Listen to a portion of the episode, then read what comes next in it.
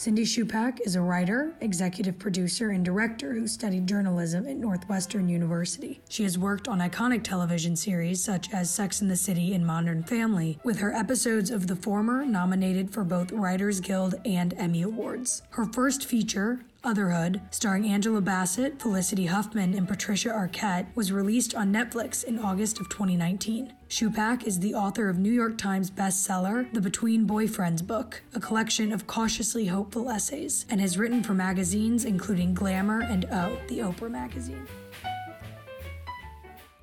Cindy Chupack, welcome to the creative process. Thank you.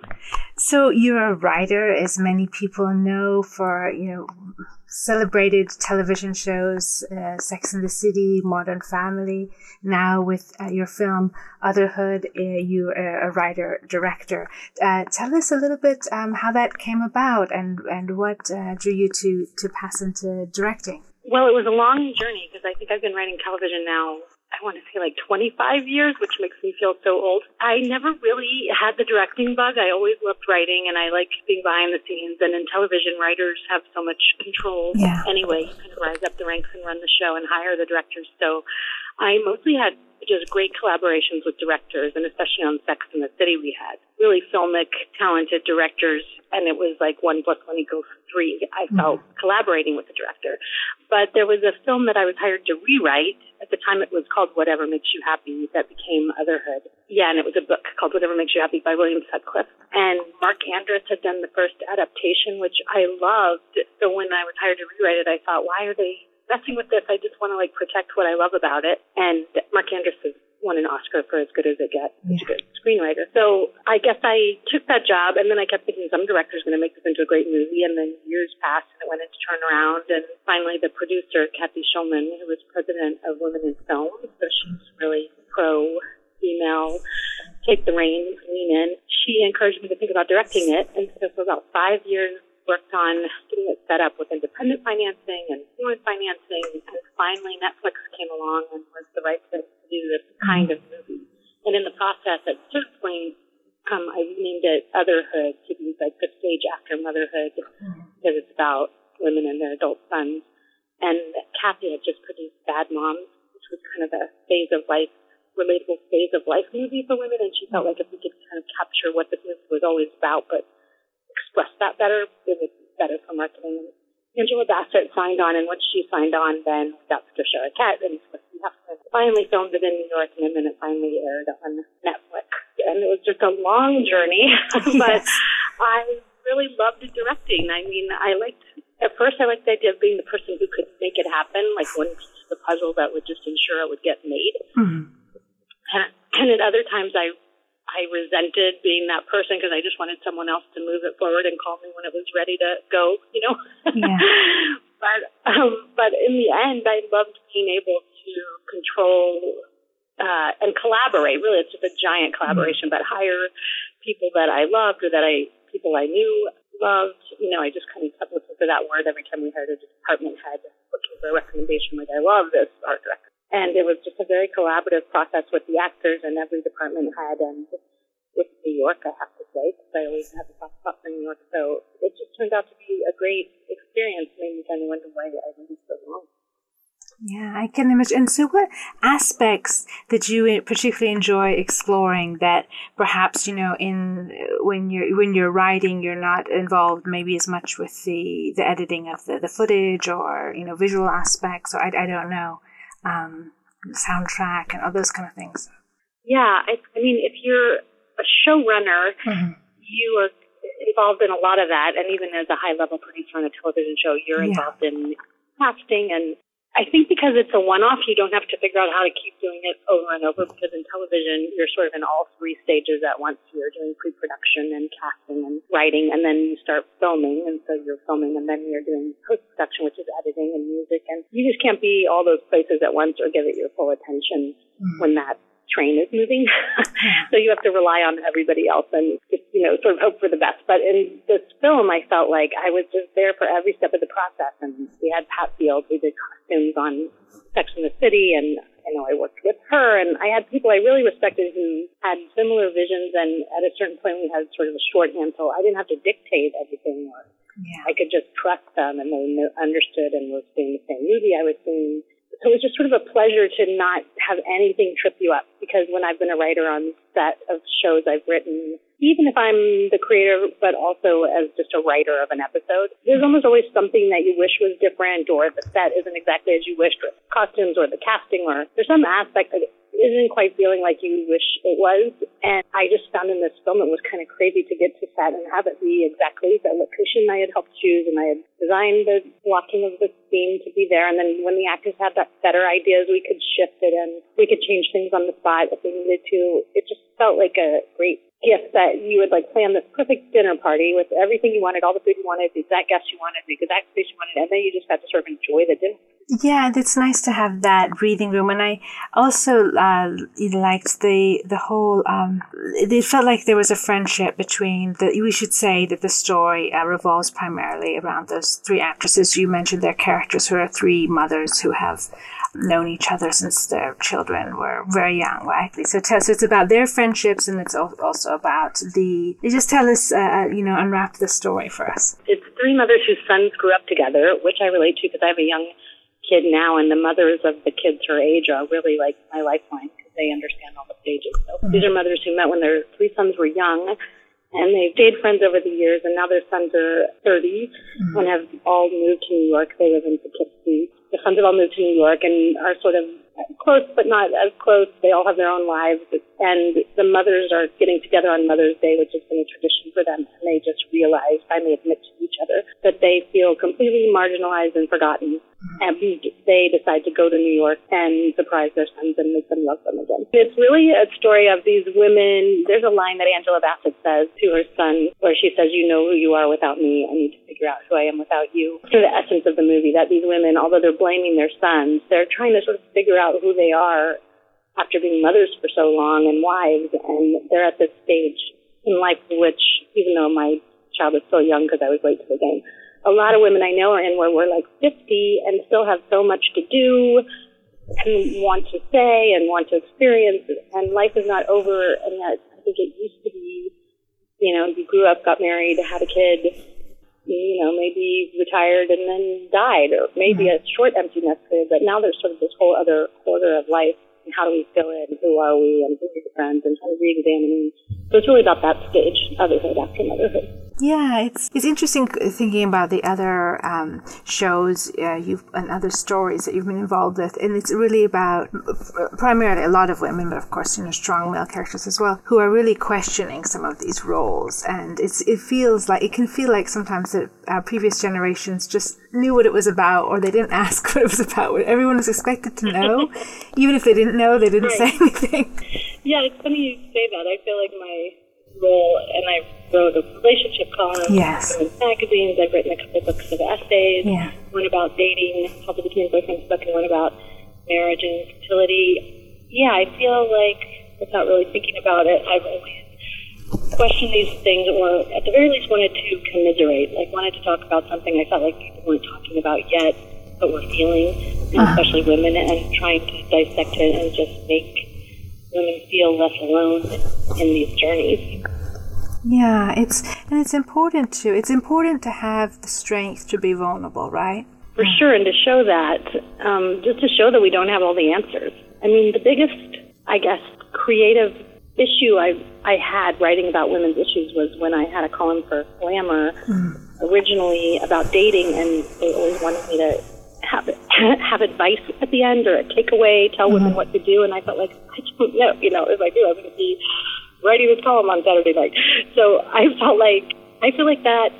I don't want to be prescriptive and say this is how you do it, and I think I maybe that's why I like ensembles of male mm-hmm. friends because on Sex and the City, you know, Carrie would ask the question, and then they could have four points of view, and there was never like a right answer. It was just an examination of all the ways these things can make you feel. So that that vulnerability that you don't know and the trying to figure it out is the figure out what's right for you. That's the vulnerable place because you don't have a definite, you know, answer, but that's what life is. Yeah. I think that is. I think that, that we're all figuring that out. That there there isn't, or the answer can change for different periods of our life, right? And um, mm-hmm. And so that's nice. I do really believe. I mean, part of this project too, but, but you know, between also between families, it's about you know parents teaching uh, and and the and, and larger extended families you know parents teaching their children or children teaching their parents um, at different stages and um, I think that that's what's nice about is that we don't know and we don't have all the answers. And I think that for those of us who've chosen the arts, particularly, well, it's kind of like a profession that hasn't, it's not, it's not predictable, and it's about. Beha- yeah, it makes me always. My dad was an accountant, and I, I love like balancing my checkbook or, you know, things that just have a solid. You're done. Check this off your to-do list, or mm. find the total, and it all balances, and you're done. As opposed to writing and art, where you can sort of keep going. Yeah, but I think that's the nice thing too because you're always going. It's a life of surprise. So um, mm-hmm. that was another great line. Um, it was about anti-aging in the film. It was like anti-aging is death. Yeah. Why is everyone so anti-aging? You know what's anti-aging? Death. Yeah. Um, yeah. You know that's funny. That that line is going to sound very woo-woo or something, but um, I had a friend Padma who she was like a talent um, she worked for HBO when I worked at Sex and the City, and uh-huh. HBO considered talent not just the actors but the writers and producers. So she was like the person who helped us with all our getting to award shows and planning and submitting uh-huh. things. But then she became a writer, and then yeah. she died very young at like oh. at 30 of a oh. rare cancer. And we used to always go um, to yoga together on Sundays. And I just, and me and her and two other girls, and we would go to yoga and then we would go and talk about our lives. And after she died, I was in yoga one day and I felt like I could still hear her because she was very funny and wise and spiritual. Mm-hmm. She, we were doing that anti-aging pose where you're have your legs in the air. and I felt like I could hear her say, Why is everyone anti aging? You know what's anti aging? Death.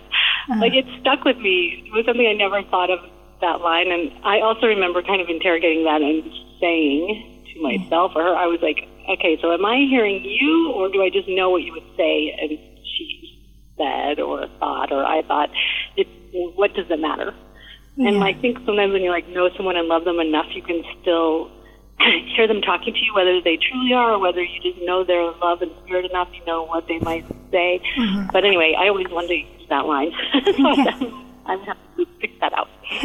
no, that's nice. It's nice when you can reach that shorthand with a partner or with a friend when you can hear them or you can finish their thoughts for them to, to or their um, their sentences for them. It's a it's a beautiful thing that you had that, and I'm sorry that your friendship was you know what happened. Um, yeah. But it's nice. I think that that's the thing too that they always li- live live on in us. And then she's worked. Uh, you work together, and so you have you can you can watch the part you know the episodes that you worked on together, and uh, that brings them back as well. It's funny you say that finish each other's sentences because I think I'm in a place where I'm wondering is that good or is it better to have someone always um, say something insightful that you maybe wouldn't have wouldn't have thought of. I mean, there's the finishing each other's sentences where you both think so alike, like the same movies. You could mention something and they'll say, "Oh yeah," or the record of a song same. There's that, and then there's just some kind of niceness too when you're with people who you know are going to challenge you or just say something that, that you wouldn't have ever thought of. Well, I think I think it's both. I mean, I'm sure that you know, as an artist, that you wouldn't pick, and I know that you've uh, well, you wrote about it in your second book as well. You've you've met the one. It wasn't the first one; it was the second one. But um, so I'm sure you wouldn't pick someone who it was so predictable because that's that's no fun for an artist. But I think it's a, it's right, actually well, hold on to your because the piece I'm writing is about uh, the third one. oh, the third one. I'm just going through a divorce, so. Oh wow! I didn't know. Excuse me, I wasn't aware. Yeah, it's kind of new. It's kind of new news. oh, all right. Um, okay. well, um, but it's it's it's always i mean again it's for different stages of, of your life you know yeah and i think yeah. you have to be willing to you know i sometimes i remember when i was writing that book my husband at the time said like you know, if we don't stay together, this is going to seem really ironic to say how great we were together. And I was like, well, it's not about how great we are together. It was always sort of the the minutia of relationships, which is always difficult. It wasn't about bad things, but it was just conflict mm-hmm. and resolving things. So I feel like it's constantly a journey. And mm-hmm. it's funny because I feel uh, now I listen to my pieces because for such a long time he was like the happy ending to a lot of essays I wrote. And mm-hmm. I'm wondering, right when we were breaking up, the Moth ran a story I wrote that sort of ended with my first marriage ended to put me on the path to this second marriage, which you know, which was the right person, and so it felt really ironic and weird that that was out in the world right when we were divorcing. But that's just what happens sometimes. It doesn't mean it was wrong. You know, no. I feel like it was right at the time. No, absolutely. I mean, I've been married for a long time, and like for my whole life practically, and it was uh-huh. strange because I've still had like freedom within that in an odd sort of way. But um, you know, I always admire the courage of people too, because who you know have had more than one you know long meaningful relationship because um, it means they're open to growth and change, and so it's a kind of thing that and so you wonder like oh does i mean i wonder does that mean i'm not evolving? I mean i think i'm evolving. I mean of changing but you know so for sometimes um, being with one person isn't you know your whole life or whatever is, isn't correct if you feel that there's some part of you that's not changing or is not able to pursue its you know evolution. Right. Yeah. Yeah. I think when it's um like as long as you're able to grow and change within it and together and in some ways apart and that can be an amazing thing. And I have so many couples I have such admiration about and for that have lasted a lifetime. But I mm-hmm. also feel like this living longer, um, having longer careers, it does sort of push your buttons of are you brave enough to say no to things that don't feel right and to get out of projects that don't feel right and whether it's powerful or impressive people or whether it's a long marriage that feels hard to untangle or you know, can you uh, can you have the strength to have a future that's different, that's unknown? And yeah. I feel like that's been my journey the past like couple years or year, and um, and it always seems like you know, it's not like I recommend everybody shake up their lives. If it's good, don't shake it up. But I think there's value to if you had that feeling of dread that you should be changing something, that mm-hmm. you not just for peer pressure, but really you're unhappy deep down, or and this I'm talking career wise too, because I've gotten out of a couple jobs that I think people would feel, why would you ever leave that? That was such a great position, or you finally got it showing there, or different reasons that there's a lot of pressure to stay with things, but every time I've extricated myself, it's been okay. Like my career's been okay. I've gone on to find other things that I love, and um, I think once you do that a couple times, you get less afraid of change. Right.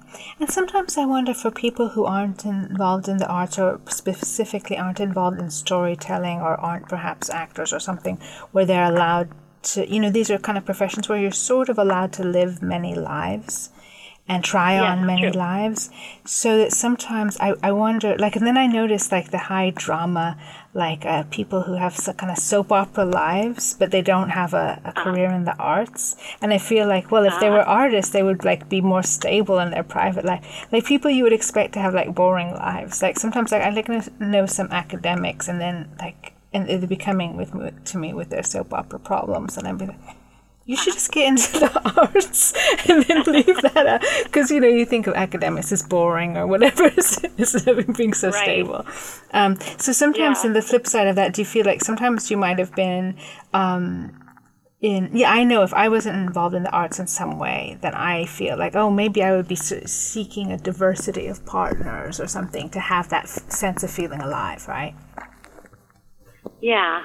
That's a good point. I wonder. I mean it might be like because which came first, the chicken or the egg? Because I think you have to have a certain disposition to be comfortable with a life as an artist, which is much less stable and is more project to project. I mean, yeah. People have had the same job and career for years and years, and there's such stability and growth, and uh, you know. But I feel like I just hear I'm always cobbling together, especially now that shows don't always last as long. There's not as many long orders for network shows. There's you had amazing shows with with amazing longevity, though. That's great. Yeah, I have had. A, like I've been around long enough where I've had some, and I loved that. And then you knew what you were coming back to, and you could enjoy your hiatus, you know, time between seasons, and because you knew you had a job to come back to, you knew the people, you knew the work. Um, but now I feel like every year I'm just cobbling together my year of mm-hmm. what projects am I going to either initiate or be part of or do, and will they go? And everybody writer knows like this, and it's such a strange um, instability that you get a bit used to it. I think so. Artists, yeah, I think there's the upside of all the diversity, and then there's the just sort of comfortable with the risk and change of it all. Mm-hmm. And if I may ask, I don't know if you're speaking about it, but it, and I know you're going to read for us as well a piece. Um, it, and and your uh, your partner now is he in the arts or? No, he's um, it's funny because my last my husband was a lawyer, poet, chef. I used to call him, and yeah. not a real chef, but he was a good cook. Mm-hmm. Um, this guy also is like a lawyer, poet, but he's a fly fisherman. But he's in a very stable corporate litigation job, mm-hmm. and in New York, and has three kids, and is my age, and he's just very. um very solid about mm-hmm. who he is and what he's doing, and um, but also really creative and funny and, and fun. But probably I'm I don't want to insult my past husband, but I would have to say like more of a man because he's just kind of taken care of everyone in his life, his whole life, and mm-hmm. uh, and done pretty like um, cases. And it's just interesting to be with someone I don't feel like I have to take care of in any way yeah. because I've often been the breadwinner. In my, and not that he's flying me around or that I won't still continue to work, but I've just always had that pressure mm. of being the main breadwinner and being um, the main responsible one. And it's um, and even for my parents because I help take care of them. Right. Uh, so with an unsure job, even though it's been successful, with the job that you're just constantly trying to figure out what you're doing every year, um, it's it's a whole. It's just nice to be with someone who you feel like you don't have to take care of in any way yeah, and how, if may I may ask about like emotionally and everything. Sure, no, that is a, a great um, gift to have in, in, in, a partner, and and may I ask now with the way things are with, um, you know, uh, shelter in place and everything, and he's in New York and you're in Los Angeles. I mean, how does that? I'm in terms of it's difficult now for being separated. Is it? Are you separated at the moment, or? Yeah, we are. Yeah, yeah. I, I, should read this piece. That's a good like lead into this. Oh, okay. Yeah, please do. I was wondering when. You... Okay, so this is an essay. Well, first of all, essays for me, which I think of them as comic essays, first-person pieces, things like the New York Times Modern Love column or mm. Moth Stories. Yeah. Um, both of my books were collections of my essays because it's just easier for me to do sometimes like a bite size. Even when I was writing about dating, that book goes from breakup to your next boyfriend, and it was broken them down into just chapters of stages of that process. And my book about marriage and infertility was sort of chapters of different issues that you have when you're married and when you're married and you're trying to have a baby. And I've always um, really enjoyed essay writing because you can just take one topic and really try to chase it down and tell it in a colorful way. And during this shelter in place, I have to say, I was so when this started, I really had trouble writing because I felt like I can do all the executive functioning things that I need to do, but to keep mm-hmm. my house running and my child homeschooled and mm-hmm. scheduling and just everything. But as far as like creating from scratch, like the blank yeah. page, I was really having trouble clearing my head enough to do that. So I finally decided, okay, I'm going to write an essay mm-hmm. and um, see if I and it was actually came because a friend of mine who's a TV writer said she was thinking of putting together an anthology of essays of different comedy writers mm-hmm. while they were dealing with it, shelter in place time. Uh-huh. Um, but I, so I wrote it for that, and then she said she was feeling later like I think I was the only one who wrote one. Everyone so else was at the end of the so I might try to get it published in, uh, in a magazine or a column or something. Yeah. But so you'll be the first to hear it. Wonderful. Um, or maybe it will never end up anywhere. I don't know. Okay, so this is called um, Love in the Time of COVID 19. Mm. The timing's not great, what with this pandemic and all, but I think I might be in love. I mean, really in love. The kind of love I've written about, but have never truly been sure existed.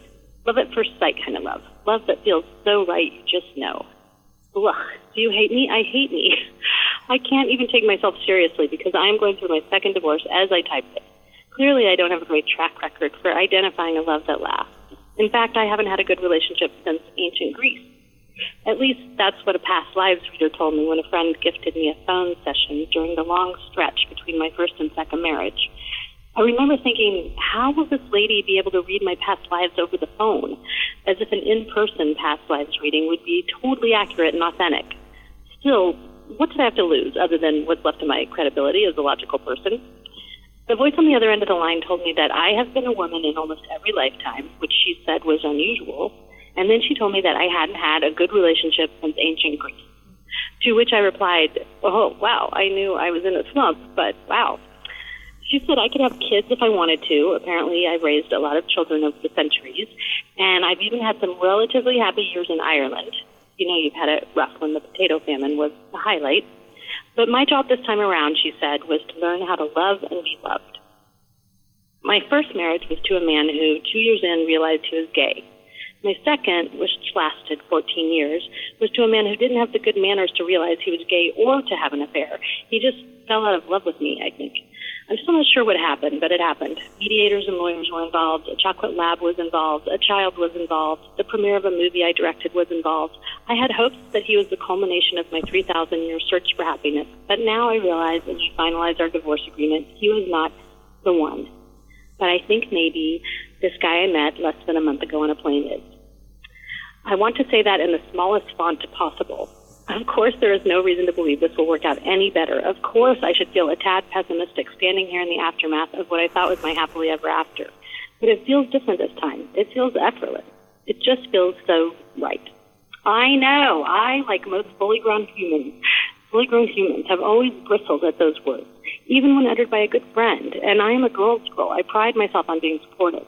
Even when I couldn't get pregnant, which shouldn't have been a surprise, I was 40 by the time I finally started trying.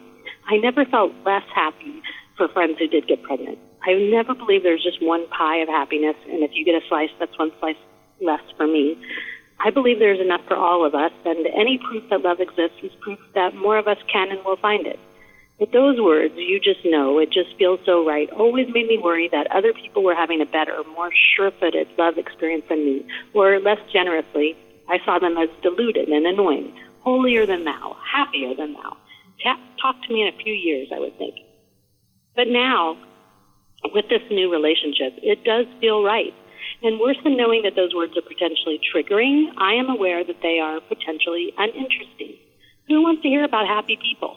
No film ever started with happy people unless it was a tragedy. The happier people are in the beginning of the film, the worse it's going to be for them.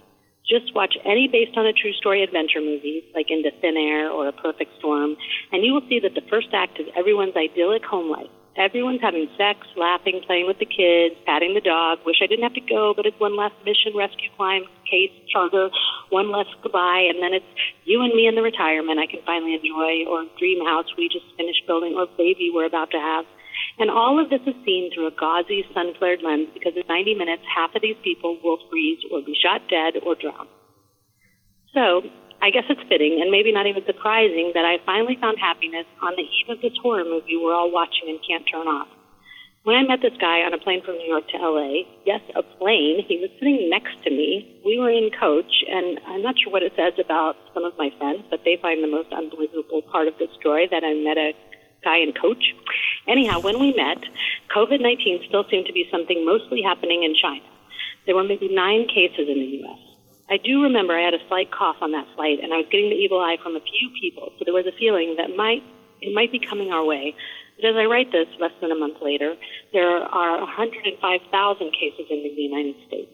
When I finish writing this sentence, there will be hundreds more.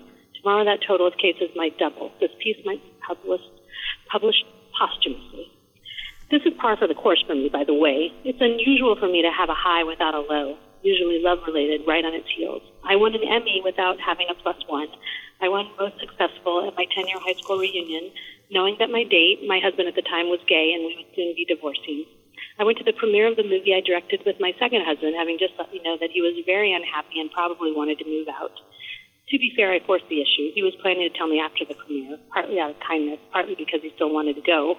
He felt he'd earned it, living through the experience of trying to get the movie made with me for 10 years. I wrote the Sex and the City episode when Carrie is smiling for photos while her heart is breaking because Aidan just broke up with her at Charlotte's wedding. I know that feeling, putting on a smile, dying inside.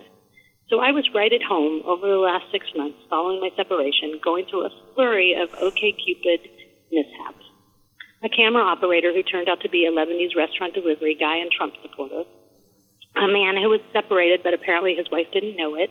A photographer who shoots hotel interiors and fashion, but mostly it's holiday inns and headshots. One nice guy who had no job, no couch, and no libido. An Irish filmmaker who recently called to see if he could borrow $3,800 a recently divorced dad who ravaged me by text and then was afraid to get out of his car in real life, a professor whose wife had a professor whose wife had two strokes during the birth of their second child, but when asked how physically limited she was, it turned out not very. She suffered from short-term memory loss. Like maybe she couldn't remember why she married this guy. My best relationship was with a married theater production manager whose wife had a girlfriend. I used to think all the good men were married. Now it seemed like the good men were married, but ethically non-monogamous which means the best you can hope for is vice president. Everyone I met had a giant asterisk next to their name. I felt like Mia Farrow in The Purple Rose of Cairo when she said, he's fictional, but you can't have everything. And then I met this lovely man, IRL, which stands for in real life, a term I just learned and can't believe we need. Because he had the seat next to me on a plane, and we watched the same movie, Ford versus Ferrari, and I rested my arm ever so gently against his during the second movie we both watched, Pain and Glory. And he didn't move his arm away, and he paused his movie while I went to the bathroom. And then just before landing, we finally talked, and he said he was visiting his son for the weekend, and he was divorced with two daughters in New York. So I very inelegantly blurted out, I live in the same house I bought when I was single, and then I was married and had a kid, and I still live there, but now I'm divorced. And then, emboldened by all the asterisk men I've dated, okay, Cupid, you served a purpose after all, I wrote my number on a slip of paper for the next time he was in town, since it sounded like he had a very full weekend already. But he texted that night, and that next night he came to pick me up for dinner, but we never had dinner or left my house. I can confidently say it was the best sex I ever had because it was the best sex I ever had, and the most sex I ever had in a night, and the most exciting and fun sex because I really liked this guy. And bonus, he did not, as the Lebanese restaurant delivery guy who wasn't really a cameraman did, say during sex, Are you my little bitch? To which I believe I responded, Um, sure. He didn't say anything that took me out of the moment, and there were no asterisks, no other shoes dropping. Everything he said just made me like him more. And our second date was a full weekend of him visiting where we got along as well or better than the first weekend. He's so sure-footed. He's crazy about me. He's not afraid to say it. And that first date, after that first date, I broke up with men who didn't even know they were dating me. After the second date, I got off OKCupid completely. And now we're all on lockdown. I somehow committed to being monogamous with the one man I can't sleep with. We are in two of the cities that are most hard hit by this virus. We're distance learning, me with my nine year old daughter in Los Angeles, and with his 11 year old daughter in New York.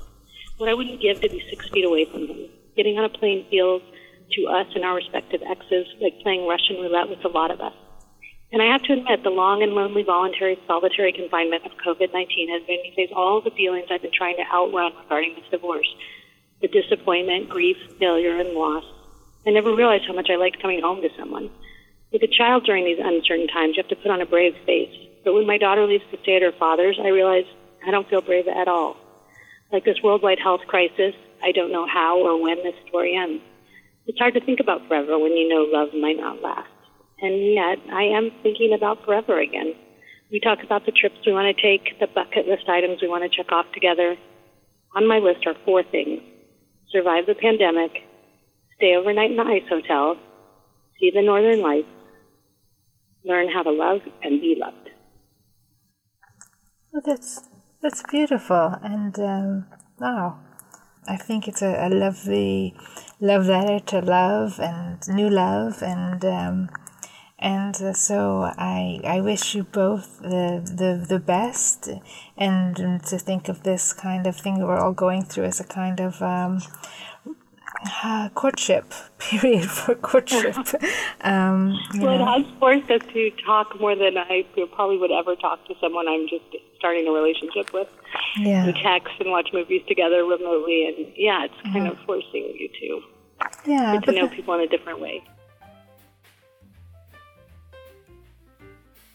Hi, my name is Dolly Haddad. I'm a student at the George Washington University and the associate interview producer on this podcast. In the piece that Cindy just shared, she touches on the notion of having to sit with the feelings that we can no longer outrun during the quarantine of this pandemic. And afterwards, Mia says the story serves as a love letter to love. While I think both of these statements are true, I find one facet of it all particularly of interest. When people talk about love, especially after they feel like they've found it, like Cindy has, it's often accompanied with, I just had to open myself up. It fell right in my lap. Cindy says, though, yes, this instance was by chance, but she also talks about how much they communicate now, which is work. Relationships are always work, good, fulfilling, and regenerative work, but work nonetheless. what I liked about Cindy's sharing of love is that she didn't have to go on some dramatic search for herself and change who she was in order to be open for love. She didn't have to also categorically give up on looking for it and wait for a prince to show up. She was going on dates. She had been in love before. She just had to be open in that moment. But it also shows that sometimes relationships are out of our control. And on that topic, I wanted to share one of my relationships, in this case, a friendship that similarly started just because we ended up sitting next to each other. I was a junior in high school and I had just been cast in a somewhat tertiary role in our school musical. So, peak cool kid activity all the way. Similarly, in a smaller but emotionally similar way that Cindy shared that she had celebrated premieres and Emmys while mixed in very trying romantic moments. So much of high school is the various aspects of your life running highs and lows and never in sync. But in that moment, it was our first music rehearsal, and I was chit chatting, talking with everyone, bounding around, and on the inside, I was also terrified. I was terrified to sing in front of everybody, but I also knew that I didn't have to. This was a group rehearsal. Why would I, some random character who has one song that will not be on the slate for today, have to sing in front of this room of 50 people? What I didn't know is that the song we were preparing had a very brief, potentially nine word solo for my character. And when we got to that point in the song, I froze. The music director looked at me and expected something to come out of my mouth and my previously joyous self sat completely frozen and started to cry. People consoled me, we moved past it. The whole thing was probably just a blimp in the life of someone else, but it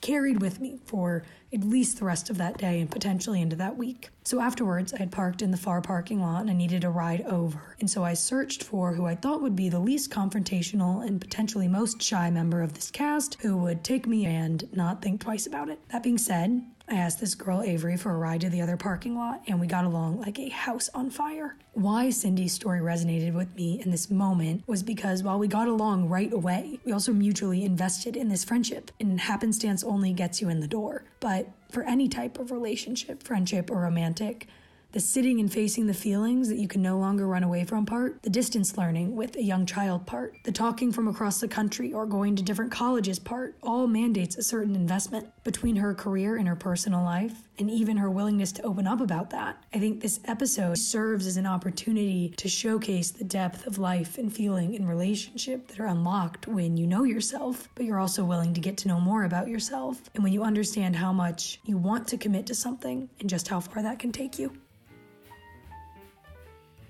to talk of the seriousness of what we're going through. And I think that was very, and I also want to say, I think it's, it's great how you manage, and it's kind of like a signature of yours to be, you know, moving and funny and vulnerable and strong. And so um, I think it's, uh, it's great that you can bring that into it too, you know. Thank you. Um, on brand. Yeah, on brand.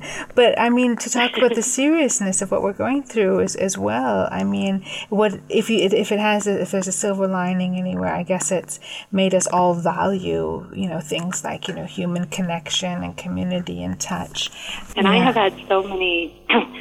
I have you know, female friendships are a huge part of what I write about and what motivates me and what keeps me sane and centered. And I have so many groups of female friends, like from high school and then from Olivia's preschool mm-hmm. or current school, my friends who live Sex in the City with me, other TV writers that I go wine tasting with, this group of women I went on a getaway with that we've just all become close. So each of these pods, we've been doing like Zoom calls, and mm-hmm. it's impossible to schedule things with these people, like my high school friends, who are all far flung all over the world. Mm-hmm. Um, and to be able to do these Zoom calls with friends and all be in the same place at the same time and hear how everyone's coping and doing and how mm-hmm. their kids are doing and what disappointments everyone had to deal with and what's shutting down, and he's sick and well, and um, it's really made me just appreciate especially those women and just the support. I mean, I don't know too many men who are doing much of that or any of that. yeah. And I feel like I don't know how I would be surviving otherwise. Well, it just shows, um, and and and and, then I'm sure inside the the men who aren't doing that are, are missing it, but it just shows that the, the added importance, I guess, what it is for for women and community of, of friends and things. I think we all need it. Yeah. Yeah, it'll be something that we'll be getting over. You know, this kind of missing like touch and proximity and things like that. Yeah, because it doesn't replace um, doesn't replace that. It's really if I didn't have uh, you know, I have a friend who's a single mom mm-hmm. who's so a young kid, a young girl she had on mm-hmm. her own. She's so nervous if she gets sick.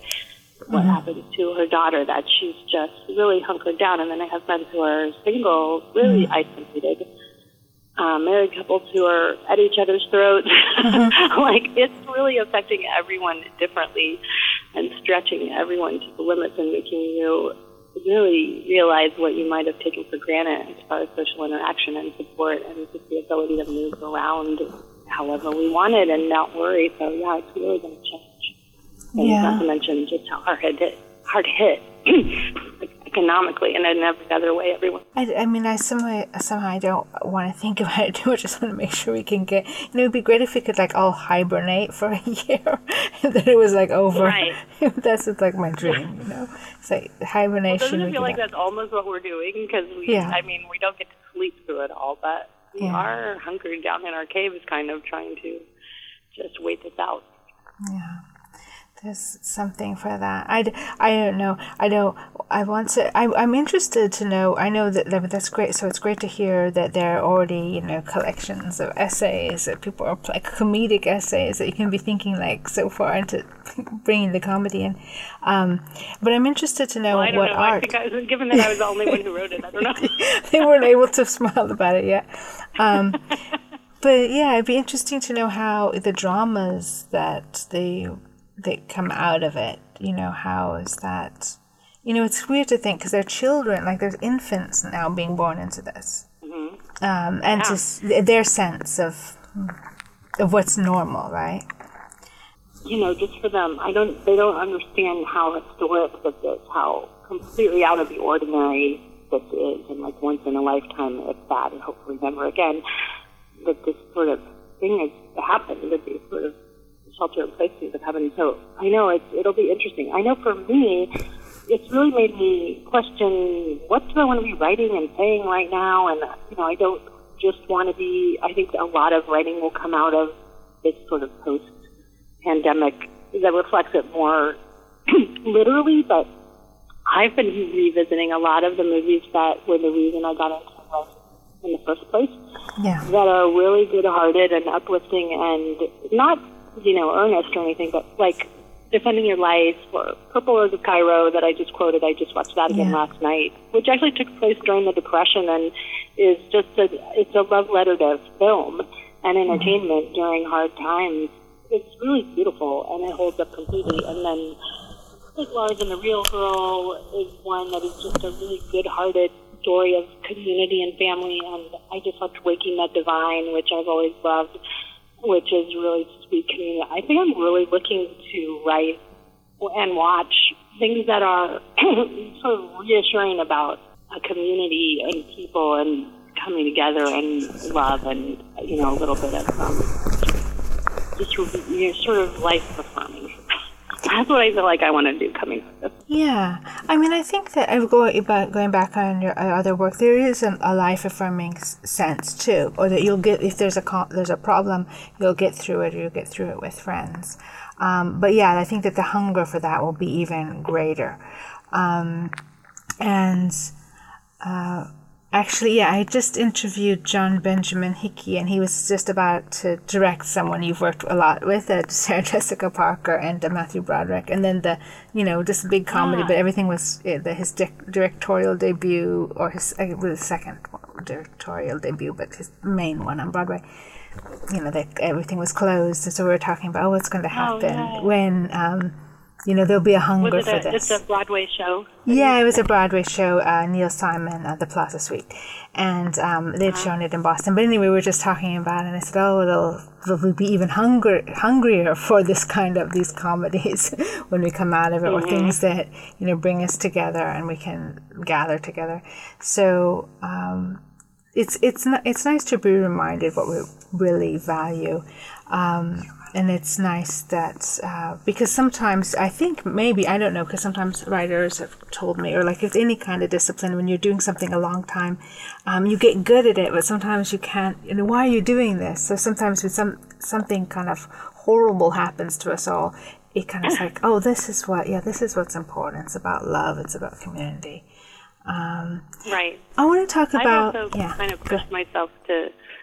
I feel like as soon as I get comfortable with something or feel like I've learned the tricks, I want to do something that pushes me. And then Mm-hmm. I almost always feel like, why did I do that? I was really good at this kind of writing. Why Mm-hmm. am I now trying to do drama? Or, I mean, I wrote an episode of Better Things, which was really fun. It was when it was first starting, but Louis C.K. Mm-hmm. likes to write. Um, that was before when he was still with the show in the beginning when they were developing it. But he Yeah. doesn't like to break story in the same way. He just likes to think of funny scenes and kind of string them together, and sort of hates when you leave the breadcrumbs of the story.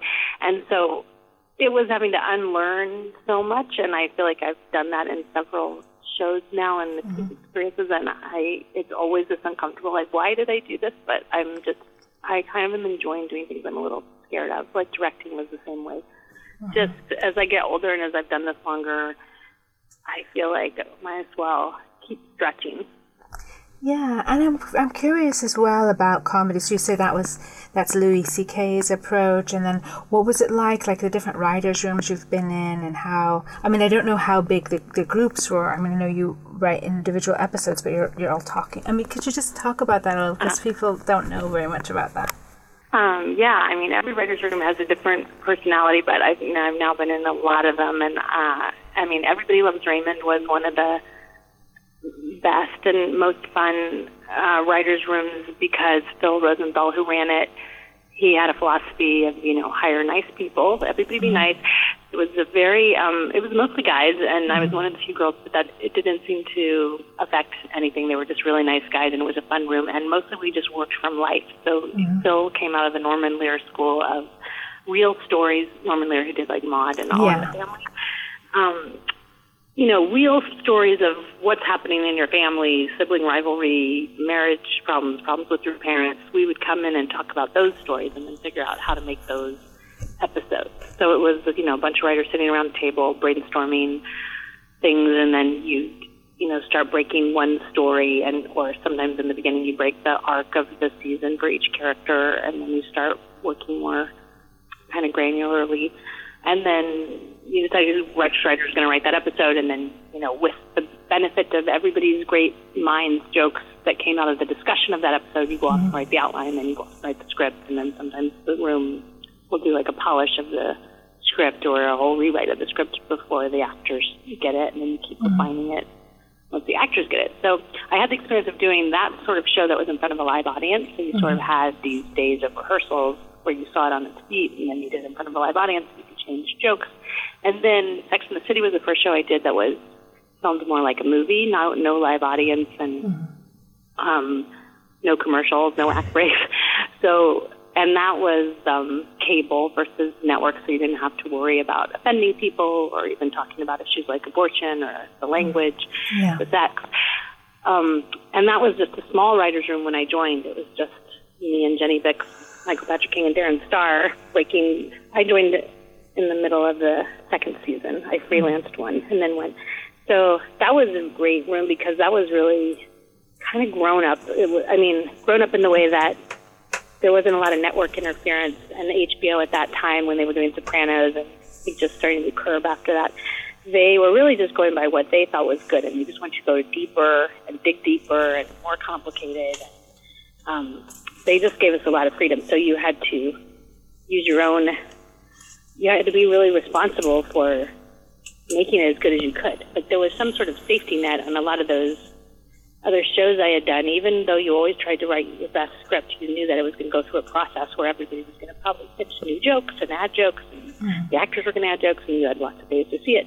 But this was like, you better just write the best script you can and make it as good as you can because there may be a, some rewriting you do, but it's going to go get filmed. so um, that was actually really good to learn to be that responsible and just trust and hear in your head that it was going to work for those characters. Mm-hmm. Um, and then since then, I've done like a lot of, I mean, a lot of different kinds of rooms where, but typically you have just the benefit of a great group of writers who are, I mean, on Modern Family it was a pretty big room. In fact, there were two rooms because there was Chris Lloyd and Steve Levitan, and they uh, they they weren't getting along really, so they had two separate rooms, and you would be in one or the other, and that was a tougher place because uh, you kind of had to walk on eggshells there, and especially women. There's a book coming out, The Oral History of Modern Family, and actually me and some of the other women who worked on the show talk a little bit about why, just why, trying to interrogate why it was a tough place for women and just lessons we learned, what kind of room we want to create future. But what I feel like I've learned from the many rooms I've been in, and especially for comedy, is it just has to be a safe, trusting, respectful, and loving place. Not meaning there can't be bad language, people can't tease each other. I don't mean safe like in a Me Too sort of way, or even uh-huh. in a yeah in any sort of political way. I mean, just like these have to feel like your best friends, or at least people you find funny and admire that can say really stupid ideas and maybe those stupid ideas will turn into good ideas and you have to go tell your personal stories and know that people are not going to judge you and they're going to be patient to listen to them and understand how it might become a story that you don't maybe yet know how it will become a story for the show. But uh, it takes a lot of trust. It's like a giant trust ball. It has to be the right mix of writers and personalities to make everybody feel kind of safe and at their best. Yeah, I that's I I find it I'm really curious. I mean, I, I hear about it and things, but I, I would just love to know what that's like, and then then add to that like the time, the pressure, the adrenaline, and and you know. all the, all the yeah. deadlines, how that works. You mean we're on Raymond? Like we were doing, I think, 22 or 24 episodes a year. So you'd have this period of pre-production where you kind of had the oncoming train of knowing you were going to start eventually filming, mm-hmm. and you needed to be really organized. You try to get as many scripts done beforehand as possible, but so you're sort of always balancing breaking news stories, working on the stories that you've done, writing them.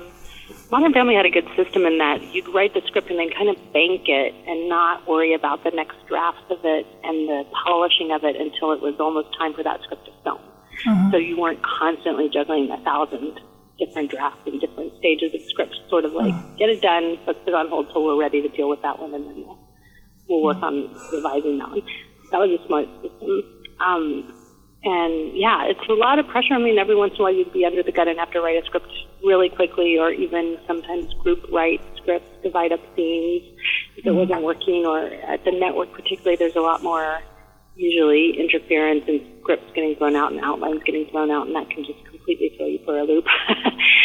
but um, I think there's starting to be a bit more of an atmosphere of creativity and trust and varied voices and just room, maybe just volume that there's not room to micromanage that way. So now with the streamers, there's a bit more luxury. And now more often, I mean, it's so changing as we speak, but there's oftentimes a room will write the scripts before they start filming, write all the scripts, and maybe not mm-hmm. even film the pilot first. So that is kind of a luxury because you just have time to focus on the writing and not mm-hmm. worry about we're going to start filming and we're going to start casting and we're going to run out of time and everybody's going to be needed a thousand places and not here in the writer's room. And so you, there's, yeah. there's that too. And you mentioned HBO and Curb Your Enthusiasm briefly there. Have you uh, worked for people who are more improvisatorial actors? I mean, who, I mean, are you, or I don't know your whole, uh, there may be some projects I'm not aware of. Well, I tried to do that on my film set, really like yeah. leave room for that. And we actually, we did the tape. I had some of the actors, like I, one of the sons, he, Patricia Arquette's son was played um, by Jake Hoffman, who's actually Dustin Hoffman's son, and he's such a good oh, actor. Yeah. And he came and read with all the girls who were either going to play. There's one scene where he has a really bad date, and mm-hmm. then also there was some scenes with his girlfriend. Mm-hmm. So he read with all those actresses. So you sort of saw the scene on its feet not on its feet, but you could hear it, mm-hmm. hear if it was working. And half the time, you feel like it's not working until the right actor comes in, and then it makes it work. Mm-hmm. but after the table read, which was when all the actors read the script together for the first time, we spent a few days in LA uh, rehearsing with just the three women, and mm-hmm. then with the mothers and sons. And we did a lot of reading what was there, but then also just letting them kind of riff and um, seeing if this felt right to them and changing lines based on those riffs. Patricia Arquette and Jake Hoffman at one point did like their whole scene without looking at the script, just what they remembered, what was important, and there was a lot of improvising that I loved, and I, um, I like had it all on my iPhone, uh-huh. just recorded, and then I typed it up, and then figured out what I wanted to use of that. So uh-huh. there was improvising sometimes um, in getting to the final draft of the script, but then even yeah. on set, they would we would play around a bit too. Uh-huh. Um, I know on Modern Family, Ty Burrell, he's one of the best. Uh. I mean, he's just so funny.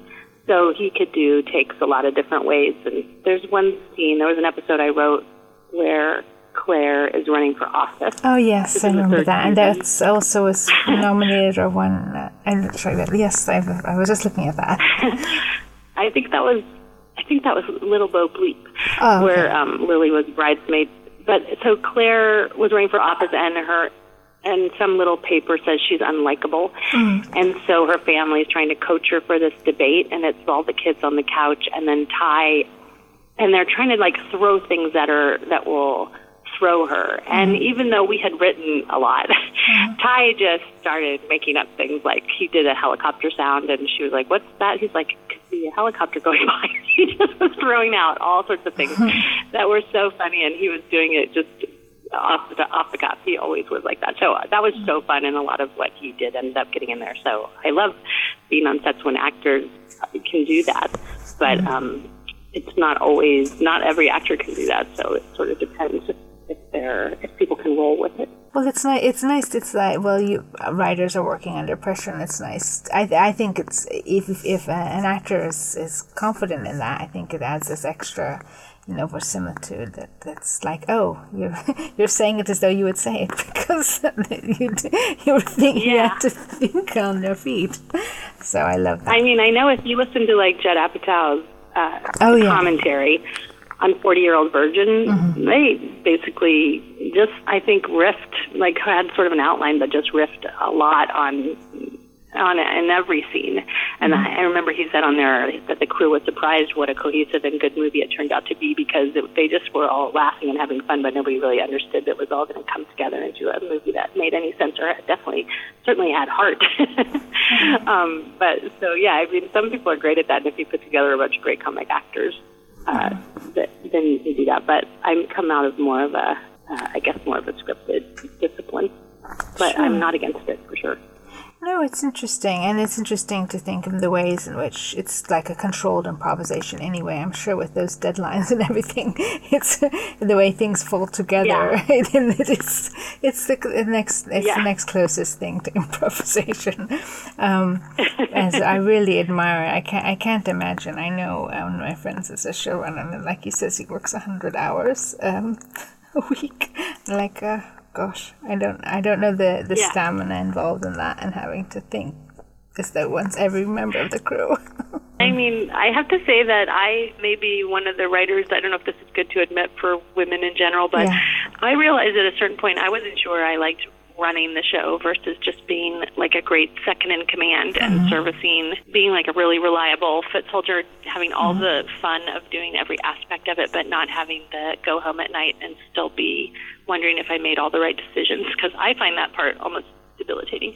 So mm-hmm. now with shorter orders and cable shows and streaming shows where it's like six episodes or eight episodes, I think it would be a different thing, but in my short experience of the network shows I tried to run, I found mm-hmm. that to be really an incredible amount of pressure that is not for everybody. And mm-hmm. it's freeing for me, and I think good for my career to just say, you know what, I don't have to want that, even though most men in this business, and maybe even most really ambitious women in this business, want to run their own shows and make mm-hmm. their own mm-hmm. stamp. And like I get the appeal of that, but it's not the only way to have a career. And I've really gotten to work on some great shows that I didn't create, but that I contributed a lot to. Mm-hmm. Just being okay, like not having to be my show, yeah. and I think I enjoyed it more because. Yeah, I can imagine there's a nice freedom to to that. Um, yeah, that's Love Bites. That was at NBC. It almost seems like an impossible job description because, like, you have to be like a great manager and you have to yes. be a writer and you know all the to work the yeah, budgets. Mitch yes, Mitch Hurwitz, who um, he created Arrested Development. He uh-huh. came and visited me once on one of the early shows I created, which was called Madigan Men, mm-hmm. with Gabriel Byrne and mm-hmm. Roy Dotrice. Oh, and um, he said to me, you know, running a show is like it's like everything you did as a writer, but you're also supposed to manage a 7-Eleven, which is a convenience store, like a 24-hour convenience store, and no one told you how to work it or where the keys are or how to work the Slurpee machine, and yeah. you never wanted to run a 7-Eleven, but now you're supposed to do that on top of everything else you've learned how to do. Uh-huh. Um, and it really feels like that. It's like suddenly there's this whole other job on top of your job that mm-hmm. Nobody really said we were suited for. Mm-hmm. And I don't think there's any real the school big, for it, really, for showrunner school. No, no. Yeah, and it's it is such a difference being one of the people working on scripts. No matter, even if you're working terribly late hours, mm-hmm. you're still able to go home and be exhausted, but you can go home. But if you're running the show and you kept your staff there working really late to rewrite a script, you're thinking when you go home, did we make it better? Did we make it worse? What's the network going to say tomorrow? What are the actors going to say tomorrow? Are they going to like this? Are they not? Are we going to have to start over? Like, do I know what I'm doing? Did I edit the episode? Like, there's such a different dialogue in your head, at least for me, when I'm in charge versus when I'm just helping. That um, is a whole different thing. Yeah, and you wonder um, to what level you can write to. I mean, it's like some people thrive at uh, anxiety or whatever, but you wonder to what level because you can be like uh, creatively free when you're having to think about these other things. I imagine. Well, also, I guess if you're okay with it being your whole life, uh-huh. you have room for that. I mean, yeah. I have to say, in some ways, for men who have wives at home who take care of their kids, or yeah. I guess for women who have husbands who are stay at home dads, or just if you don't have kids and you're single and you are able to have that be your life, it's easier than if you're trying to juggle anything else. I do want to speak about, and we're t- coming in, we're now uh, the, the um, hundred. It's the centenary of women's suffrage, and we've and you're in a com- very competitive business anyway. But also, you're a woman in that business, and looking back. Um, and um, you know how how women are, are being accepted into these roles as showrunners or as you know writers and things, but you know how it's changed since you've been been writing for television. Yeah, there's definitely a an awareness thanks to a lot of efforts that some I've been a part of and some I've benefited from of um, just making studios aware how few films and TV shows were helmed by women, how few female directors get the chance and get a second chance, and um, and it's going to take a lot of unlearning. And even with our film, and we had the goal of trying to hire a lot of female department heads. You're comparing resumes of maybe composers, say there's so many more male composers, and they've had the breadth of experience and worked on some award-winning movies. And you know, as a first-time female director, even then you can feel pressured to, well, maybe I should go with someone who's had a lot more experience because I don't, and they've done these films I love. And then there would be female composers who maybe were a little bit ghettoized in just the schmaltzy, more romantic movies, and they do that really well, and they've made a big living doing it. But that's not exactly the sound you wanted, you know. Mm. So there's so many things that go into you have to. My um, producer, she's come up with a system where when she's comparing, say, directors or composers or whatever, she challenges her staff not to present her with their resume, but to present her with like the few piece samples of their work, whether it's actually produced or not, that seem right for that project. Mm. And then she'll just compare that work. And um, you almost have to un unlearn the way we normally hire to try to um, make it a little more even playing field. But that said, there's such a push right now for. I mean, I'm sure you've. Heard, I don't know if you've heard, but there's a lot of like white male complaining that now it's really hard for them to get jobs as character actors or showrunners or um, directors because there's such a push right now to try to even that score and hire more females and um, mm.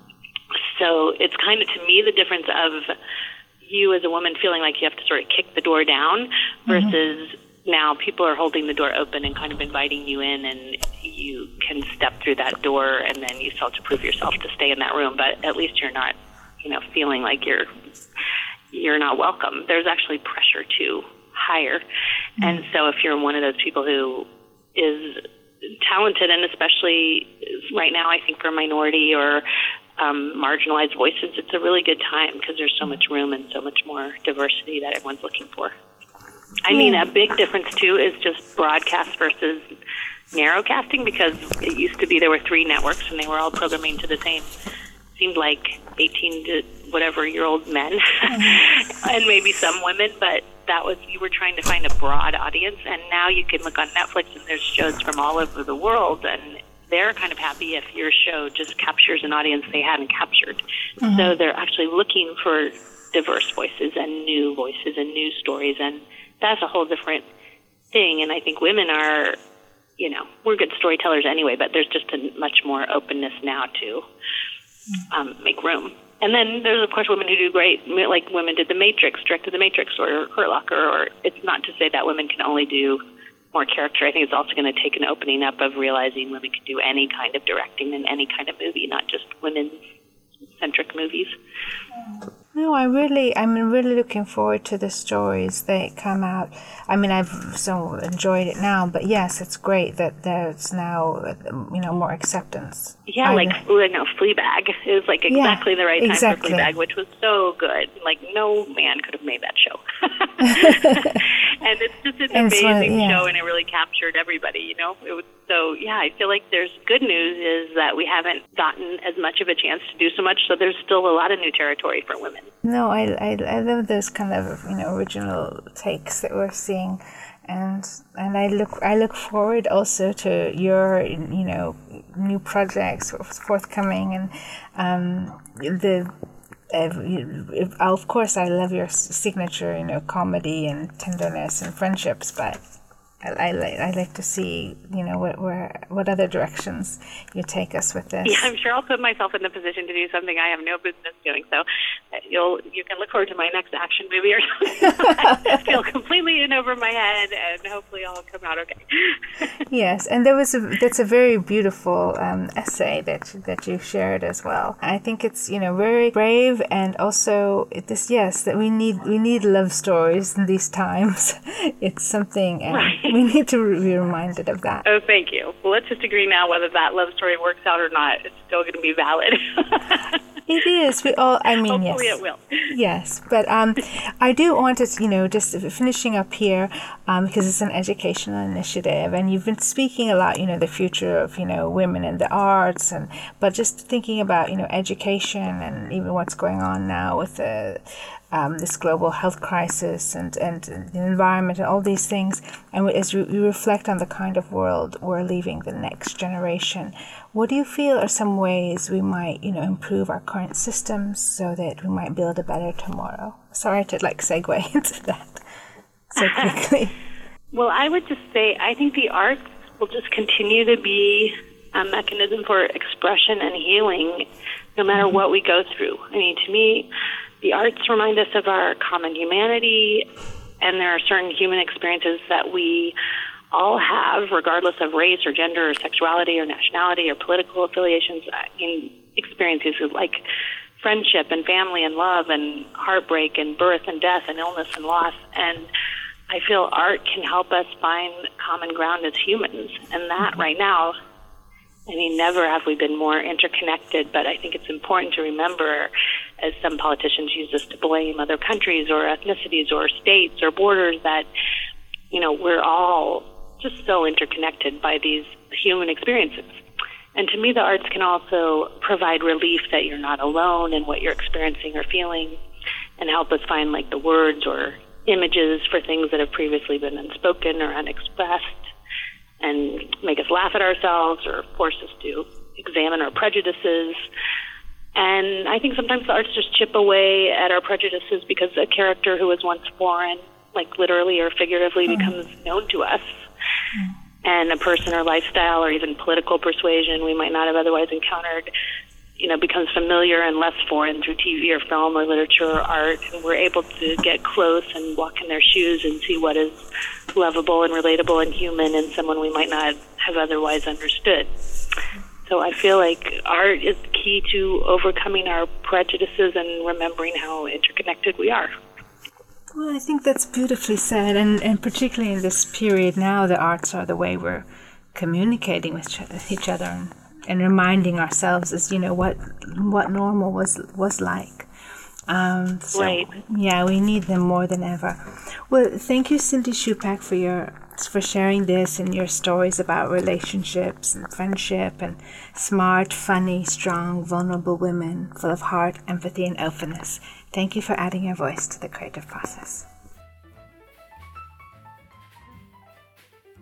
The Creative Process podcast is supported by the Jan Michalski Foundation. This interview was conducted by Mia Funk with the participation of collaborating universities and students. Associate interview producer on this podcast was Dahlia Haddad. Digital media coordinator is Yu Young Lee. Wintertime was composed by Nicholas Anatolis and performed by the Athenian Trio. We hope you've enjoyed listening to this podcast. If you would like to get involved in our exhibitions, podcasts, or submit your creative works, just drop us a line at team at creativeprocess.info.